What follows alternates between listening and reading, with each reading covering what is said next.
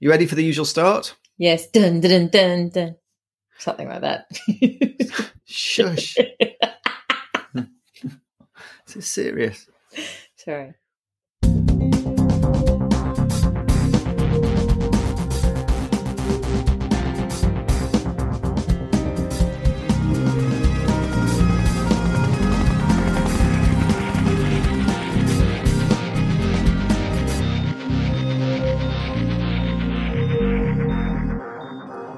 Welcome to the St. Emlyn's podcast. I'm Iain Beardsell, And I'm Liz Crowe. and it takes a worldwide pandemic for Liz and I to get together to chat. So it's obviously serious. Now is the time where we need a bit of Crowe in our lives. We need some help. We need some guidance. We've done some stuff about the medicine, but really, Liz, the thing that seems to be bothering most people at the moment is frankly fear. So perhaps we could just spend a few minutes just talking about how we deal with that and what's going on in people's minds while they're trying to process everything that's going on around the world. Well, I think first of all, we've got lots of people around the world at different phases of this pandemic. So we have the people from China and Italy who are well into it. Several weeks down the track, pandemic is at its full force. Whereas those of us in the UK, you're kind of just in the in the beginning. Us in Australia and New Zealand are bracing, I guess. When we're talking it, we're going to talk generally about fear and anxiety and recognize that that people are at different phases. So I think for people everywhere, no matter what phase you are in this pandemic, anxiety and fear have unfortunately become a way of life right across the population. However, for first responders and people who work in critical care, that fear has a number of components to it. And so people's anxiety is real and it's warranted. The one thing I've noticed is a real spectrum of anxiety from those who are, frankly, not laissez faire about it. They're doing what they're supposed to do. They're staying at home as they've been told, but they're not too worried. Right down to the people who think it's going to wipe out their entire family. There is obviously many points along that spectrum. I'm more down the trying not to worry about it thing. But it's hard for me to understand sometimes uh, those people who are down the it's the end of the world as we know it. How do we understand each other and how we're feeling about this? We're, we're living in this space of uncertainty. It doesn't matter what country you are in, this pandemic is, you know, real and active. Everybody is uncertain. We're uncertain for how long it's going to go on. We're uncertain about how it's going to affect our particular population. We're uncertain about how much information we need to know. We're uncertain if there is a, a, threshold that if you learn enough, there's some way to contain it. Uncertainty is not really something this generation has had to deal with before. For people of our age, mo- most of us anyway have not really experienced war. Uh, even if we've had service men and women in our lives, the war is something that very few of us have experienced very few of us have experienced a Great Depression or anything at a global level. Most of us weren't impacted by Ebola. We weren't impacted by SARS. So this is new territory. It doesn't matter how much you Google it or you research it, it remains uncertain. And I think the best thing that we can all do is understand that while we're all having a level of experience of this, what people's what people are going to be exposed to and how it's going to impact them will, like anything in humanity, remain very individual. So we've got these different individuals who are feeling different things at different times, and that's going to make it really hard for us to know how best to help. Perhaps we can move on to think about what anxiety actually is. Is it something that we should just accept is what's going to happen over the next few weeks? Or is it something we should fight? How do we deal with that? Well, first of all, I do think there's something we can do given that everyone's got such individual responses. And that's just come from a place of compassionate understanding that even if I'm in an ED working or an ICU working in the exact same environment as you, being exposed to the exact same amount of patients, it doesn't mean we're going to have the same experience. People have all got a history and a background as well as a underlying mental health capacity. And this is going to test most people to their limits. And some people may thrive in this environment. Some people may be very functional in the crisis and then, you know, find it very difficult down the track. And some people may find this extremely difficult from start to finish. Feeling anxious and fear around this pandemic is actually 100% normal. So, fear and anxiety are very normal and in some ways beneficial emotions. It's what keeps us safe. It's what stops us from running over a cliff. It's what, when we're walking to our car late at night and you're a woman and you hear someone beside you, it makes you heightened and acutely aware because it's trying to keep you safe. And I think lots of people talk about having anxiety in this century. And for some people, that anxiety is based around things that they don't know. They, are anxious about everything and, and it has no specific cause. However, in this pandemic situation, um, what we know is that actually the anxiety and the fear is real. It's grounded. It has a, a, very genuine basis. I think for health professionals, this anxiety and fear is escalated because it's not just what we've got to do for our patients. We're being exposed to um, stories and um, reports that health professionals are actually dying. And they're dying, we're being told, despite taking precautions. And the data behind that is not clear. We know that in China, initially, a number of healthcare professionals died until they got their PPE organized and sorted. And then we saw that number rapidly drop off. We know in Italy, tragically, there's also been a number of health professionals die, but they're saying that they're of an older age group and we're not sure of their PPE. So I think our anxiety and fear is very real and it's grounded on something real. However, how do we recognize that our fear and anxiety is very real in a very abnormal situation?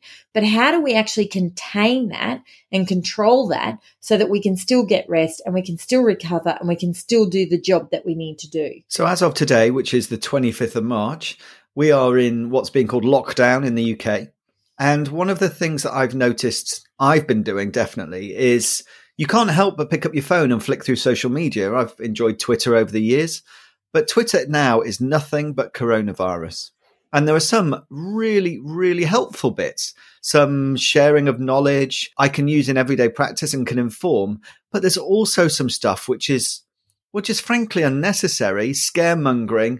Who knows if it's true? And I've been thinking really hard about whether to just come off social media. What place do you think social media has, and how can we use that in a positive way and not let its negatives overwhelm us? I think that's probably an idea for when this pandemic passes. But for today, what should I do with my Twitter feed, my Facebook, and for those who have Instagram and Snap? It's just covered in coronavirus. Misinformation and overload of information is spreading much faster than this disease. Um, it, it's become a secondary pandemic, is probably the way to think about it. Um, all of us have a capacity of resources. So if you think of yourself as a bucket, you know, some of us are born half full, some of us are born to the brim. And for some of us, it takes a lot for that bucket to start to empty. For others of us, that bucket empties very quickly. And for some of us, we can refill quickly. And for others, it takes a real concentrated effort. What is being asked of us as health professionals is exhausting in itself. It's fearful. It's dangerous in some ways. It's going to test us physically, mentally, and emotionally. There are issues around resources. There's moral distress, all of those things around. And what I think is happening is that people are working very long days, whatever stage of the pandemic they're in. I know that we're still trying to run an intensive care unit. There are still deaths of things that have nothing to do with COVID 19. So it's busy clinically anyway. But at the same time, we've got demands for long meetings, writing protocols, attending simulations, thinking things through. The UK is already in lockdown. You're already seeing COVID 19 patients, depending where you are, at, at, different variations. And then Europe's at a different phase. And then, of course, China's, Oh, Asia's at a different phase. It's almost like we think if we saturate ourselves with enough information, our anxiety is going to subside. If we saturate ourselves with enough information, we're going to be 100% prepared. If we saturate ourselves with enough information, it means that we're going to be physically safe. And of course, none of those things are true. All of us have a responsibility to ourselves and to our loved ones to actually say, right, this, this is the amount of time that I'm going to give to COVID 19 today. And the rest of the time, I'm going to fill my bucket and I'm going to stay present with my loved ones or if you live by yourself, I'm going to stay present with myself and I'm going to have some time out. And some of that takes some real thought. I was trying to decide for myself. I was just trying to have some COVID free time the other day, trying to find something on TV that wasn't overstimulating, not too violent, not too doom and gloom. And this is very daggy, Iain, but I have started watching Anne with an E on Netflix, which is the story of Anne of Green Gables. And she's a feisty redhead, so I feel like I've got some things in common with her. And there's no swearing, and it's all very innocent and naive. And it's almost like a comfort thing. It's returning to my childhood. I think lots of people, when I go to work, are saying, What are you watching? You know, like, what can we do to have some escapism?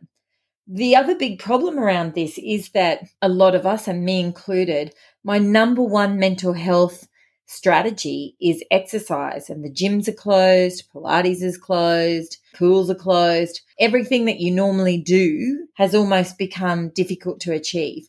So we have to find new ways to exercise, new ways to find those releases. And all of those things, I think, well, for me personally, add to my anxiety. So I have to have a conscious choice to switch off from the COVID 19 stuff so that I can create some space to create new routines to do self care in order to be able to do what I need to do for COVID 19. It's very cyclical, I think. For me, it's been rather strange time as I've been waiting for this tsunami to hit. In Southampton, it just hasn't happened yet. And actually, what's happening now is that we're seeing fewer patients in the emergency department. We've set it up as two streams. So we've got some going to a respiratory side, some going to a normal, if you like, emergency side. But really, work has been okay. And I feel a bit of a fraud. All I can see on social media is thank you, NHS, NHS heroes, key workers, and how important we all are and I almost want this thing to start now to justify the fact that I've got all these people telling me that I've been doing really well. I won't say it's a guilt thing, and it might sound really strange, but there seems to be this idea that it's all going off. And there's almost a part of me now that will be, well, sad if it doesn't. On the other hand, I know that that's a better thing. So I'm still in this holding phase, if you like. I, one, somebody on Twitter described it as a tsunami where the tide's going out just before the great wave. And yeah. that's what it feels like to me. And so my anxiety is quite low down. I, my biggest mental problem is the fact that I feel like a fraud. Mm. I'm very lucky in that I don't have a leadership position in my department anymore. And I've just decided to be a follower. And that makes it much easier. So all I've decided is I will listen to what everyone else is telling me. I will trust the individuals who are leading me and I will do as I am told. I think it's hard for people who've been leaders or bright people or people who like to have their voice being heard. And I fit into probably two of those three categories that we want to have our say. But actually, the best thing I can do right now is trust people and think that they're bright and they're doing the best they can and I will do as I am told. And that actually has done a lot to offload my mental stress, I think. And that's what I'm saying. I think people are in all different phases. And I think that tsunami, that's where we are in Australia New Zealand. The tide is out. We can hear the roar of the t- of the tsunami wave coming. We just, it just hasn't hit us yet. We know, I think what we do know when you look at, at what happens, we say, you know, in China there was this pandemic, in Italy there was this pandemic, but there are geographical hotspots where people are literally inundated and overwhelmed and working 100 hours a week and still not able to provide, provide everyone with a bed. And to the people who may listen from those areas, please don't think we're diminishing. we can't even begin to imagine what you've been through. But it doesn't matter which phase of this pandemic you're in you have to find micro ways to escape anxiety and fear. Um, you know, you have to still look after your body. There's almost, you know, go back to the Maslow hierarchy of needs. Are you eating? Are you drinking? Are you resting where you can? And I think, you know, I'm concerned because people are describing what's happening on social media as this constant noise. And, you know, there are people who know nothing about medicine who are making these outlandish statements. You know, there's political things that are going on across the globe. And for people who are first responders and in critical care, we've got to listen to what's important. We've got to hone in.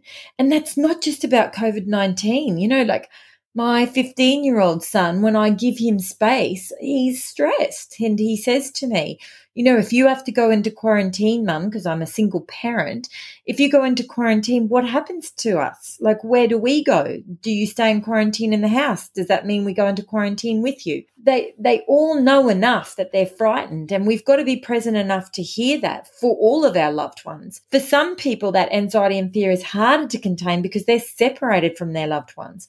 I see lots of things again on social media where people have made decisions not to live with their family or their young children. There's some very emotive things on um, social media for the nurses and doctors and for the people who are first responders and paramedics and people like myself who, who will continue to be in the front line. It's hard to watch that stuff because you think, is that going to be me? Is that going to be something I have to do? And then what happens if it's not? We've had this big build up and everyone thinks we're a hero and it hasn't. Are we honest about that? Or how do we volunteer and help out people who are completely overwhelmed and swamped? We've got fears around fears that may eventuate or may not eventuate. And that's why I think all of us have to create some space, micro and macro spaces, where we can just think there is other things apart from what's going on with COVID. And certainly in Australia, you know, it's weird. I did a walk at quarter past five this morning. There was a beautiful sunrise. I was looking over the ocean. It was perfect weather. And it's kind of hard to hold this space of like, wow, the whole world is in this pandemic, but life is going on. Got other weird things like running out of toilet paper and people fighting over packets of pasta, even though there's not a food shortage. So there's lots to be fearful and anxious about. And I don't think, you know, to say walk the dog and it's all going to go away. That's not what I'm saying. But what I'm saying is, is that our mind very much drives what happens to our body, our mood, and then our behavior. In this context, we have to bring our best selves forward even when we're tired, even when we're exhausted or frustrated or morally distressed, we have to bring our best selves forward. And the only way we can do that is just try to fill the tank whenever we get an opportunity to do so. For those of us who are still waiting for the tsunami, you know, have your plan now. What's going to be your Anne with an E, pointless, naive thing to watch on Netflix? Or how are you going to exercise when everything is shut and the weather is terrible? Have you made some meals and have you frozen them so when you get home way after you, and you shouldn't have finished and you're worried about whether you can you've been contaminated or you're going to contaminate someone else, that you can at least eat something that's nourishing and you have groceries in your cupboard. We have to pace ourselves. This is a marathon of which we actually have no real concept of what the end point is. And we can't be sprinting now. We especially can't be sprinting if we don't even have patience yet. It's really interesting, isn't it? There's a lot of echoes between what you've just said and what we've always said about well-being and having a plan. Mm. Over the last few years, well-being's become a very uh, hot topic, hasn't it? Almost yes. to the extent that I've started to stop listening. We've always said just have a plan for yourself. And one of the key things is it responses are very individual, aren't they? Yeah. So very. currently my anxiety is that I have three boys. I share the care of them with my ex spouse and they're currently with her.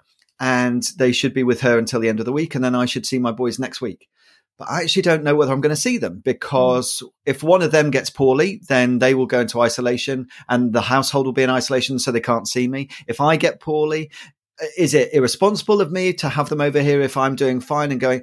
That's my hardest stress. But for lots of people, that wouldn't even cross their mind. I think that's the same for me. I've got lots of opinions about other people's stresses, and I just need to understand that people are coming from a different place we all have different levels of stress. And the best we can do, I think, is you're right, bring our best selves, have an individual plan for ourselves about how we're going to look after ourselves and those around us, to be kind. There's been a lot about being kind recently. Mm. And actually, maybe see the positives in what will come out of this. Because it does seem to me that the world has a chance almost of resetting and becoming a bit of a better place. And there's a lot of positives I think we can take.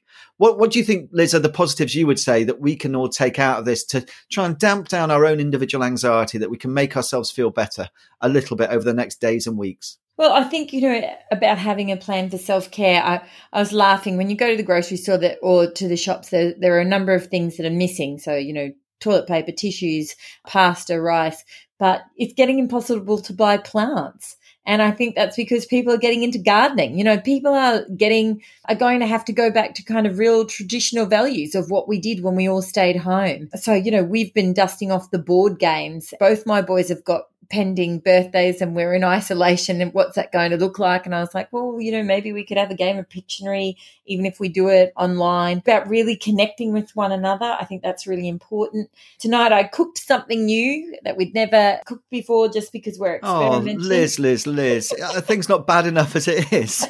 Those poor children. No. Oh, was oh. delicious. But I think, you know, a lot of us ca- are coming into this with a cognitive overload. I think a lot of people started this pandemic already feeling overwhelmed by life. There are a lot of people who are also going to have financial, you know, huge financial um, consequences of this. The fear and anxiety is real, but manage that cognitive overload. What do you have to look at? Like, do you have a novel or something light to look at? Take your phone out of your room give yourself some space to sleep when you've got the got the chance. Check in on your colleagues. Check in on your partner. Check in on your children. Check in on yourself. You know self-awareness i've always harped on about this but self awareness is going to be so important in all of this because we're going to have to do this over a duration of time and how we stop ourselves from being having compassion fatigue, physical fatigue, emotional fatigue. You know, we're already hearing people say, I'm so sick of COVID 19. And for a number of countries, we, we haven't even got, we're not even there yet. I think also when people have real fear about, you know, like, one, one of my kids said, Was I worried about dying from COVID 19? And there's a part of me that thinks I'm fit, I'm healthy. Um, I know it can still happen, but you know, I've got the odds with me. But also, I have prepared. I've written a letter for my kids to say this is how you access the bank accounts. I've done an enduring power of attorney.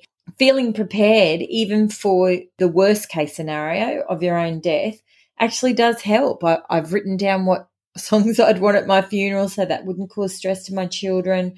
It might seem macabre, but actually being prepared can help calm your anxiety. I look around at my health colleagues, physicians I know, the nurses I know, the paramedics I know, right around the world. And I think, you know what, if I get sick, I'm in bloody good hands.